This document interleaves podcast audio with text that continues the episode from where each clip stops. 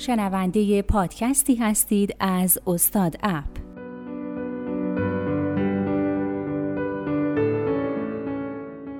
مجمع جهانی اقتصاد در هر سال گزارشی از وضعیت رقابت پذیری اقتصادی کشورها ارائه می‌کنه که فوقالعاده با اهمیته. شاخصهای دوازدهگانه رقابت پذیری به این صورته. معیارها و شاخصهای مربوطه رو میشه از منظر سیستمیک در سه قلمرو ورودی، پردازشی و خروجی دستبندی کرد. شاخصهای ردیف یک و دو سه به عنوان ورودی ها، شاخصهای ردیف چهار، پنج، شش، هفت، هشت، نه و ده به عنوان پردازشی ها و شاخصهای ردیف یازده و دوازده به عنوان خروجی ها مطرح هستند. با مشاهده وضعیت رتبه کل رقابت پذیری اقتصاد ایران در دهه گذشته این نکته به دست میاد که رتبه جهانی ایران در رده متوسط رو به پایینه. اما رتبه ایران در شاخصهای ورودی در رده متوسط رو به بالاست و رتبه ایران در شاخصهای پردازشی و سپس خروجی وضعیت نامناسبی داره و در رده پایین ارزیابی میشه. این امر نشون از چالش مدیریت در کشور داره. به این معنی که مدیریت کشور در ناحیه پردازشی دچار چالش های اساسی و از این رو نه تنها نمیشه از شاخص های ورودی یعنی داده ها برای بهبود وضعیت بهره گیری کنن بلکه موجب کاهش رتبه در خروجی ها هم هستند. این امر نشون از چالش مدیریت در کشور داره. به این معنی که مدیریت کشور در ناحیه پردازشی دچار چالش های اساسیه و از این رو نه تنها نمی‌تونه از شاخصهای ورودی برای بهبود وضعیت بهرهگیری بکنه بلکه موجب کاهش رتبه در خروجی ها هم هست. عدم توازن و تناسب بین خروجی ها و ورودی ها گویای ضعف بهرهوری و کارایی در نظام اقتصادی کشوره. رفع ضعف و کاستی بنیادی مزبور مربوط به کیفیت سیاستگذاری های نخبگان سیاسیه که تبیین اونها مباحث جداگانه ای رو طلب می‌کنه. لازم به ذکر که در سالهای اخیر گزارش رقابت پذیری جهانی با رویکرد جدید تهیه شده. در رویکرد جدید وضعیت مواجهه و انتباق کشورها با روند انقلاب صنعتی چهارم مورد ارزیابی واقع شده این امر موجب شده رتبه کلی ایران دچار تنزل شدید بشه در این راستا باید افزود که وضعیت اقتصاد رقابتی ایران در سال 2016 رتبه 74 از میان 140 کشور بوده. متاسفانه رتبه ایران در گزارش رقابت پذیری سال 2018 مجمع جهانی اقتصاد بر اساس رویکرد جدید به رتبه 89 تنزل پیدا کرده و در ادامه هم در گزارش سال 2019 به رتبه 99 کاهش یافته. تنزل 25 رتبه ایران در سالهای 2016 تا 2019 گویای عدم انعطاف پذیری اقتصاد ایران برای تطبیق با تغییرات ناشی از انقلاب صنعتی چهارمه. همونطور که گفته شد کاهش رتبه رقابت پذیری اقتصاد ایران عمدتا به ناحیه پردازشی مربوط میشه. از بین شاخصهای هفتگانه این ناحیه وضعیت رتبه ها در شاخصهایی مثل ثبات اقتصاد کلان، نهادها، مهارتها و پویایی کسب و کار نامناسب تر شده. در ادامه مطالب به شرح اجمالی شاخصهایی که تنزل قابل توجه رتبه داشتن اشاره میشه.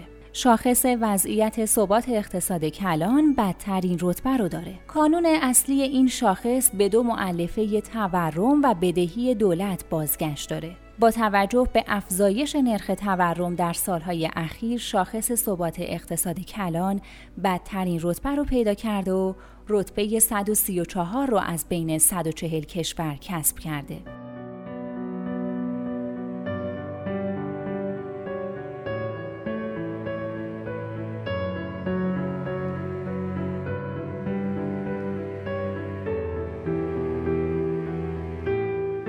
رتبه نامناسب اقتصادی در این شاخص نشان دهنده وجود فضای نااطمینانی و همچنین پیش بینی ناپذیری سرمایه گذاری و فعالیت های مولد اقتصادی هست. شاخص نهاد هم دلالت بر وضعیت قواعد، مقررات، سازمانها و دستگاه های اجرایی داره که بر رفتار بازیگران، انگیزه های سرمایه گذاری و تولید برای فعالان اقتصادی اثر گذاره. متاسفانه به سبب زمینه های ضد انگیزشی و نااطمینانی در حوزه سرمایه گذاری و تولید، ایران در رکن نهادها تنزل رتبه داشته. رکن مهارت‌ها در رویکرد جدید جایگزین رکن آموزش عالی و حرفه‌ای شده.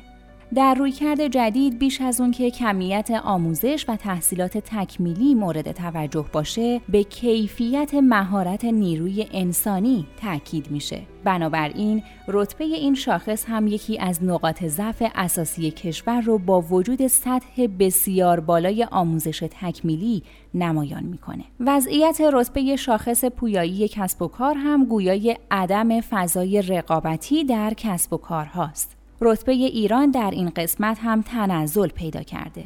برای بهبود توانایی رقابت پذیری اقتصادی کشور بر اساس رویکرد جدید باید در جهت ایجاد ثبات اقتصاد کلان و تقویت نهادها به ویژه جهت ایجاد انگیزه برای سرمایه گذاران، رفع موانع فعالیت های اقتصادی، بهبود پاسخگویی و تقویت توانایی دولت مواجهه فعالانه با روند تغییرات آینده خصوصا در عرصه فناوری، افزایش مهارت‌های نیروی کار و کاهش موانع ورود و خروج کسب و کارها تلاش کرد.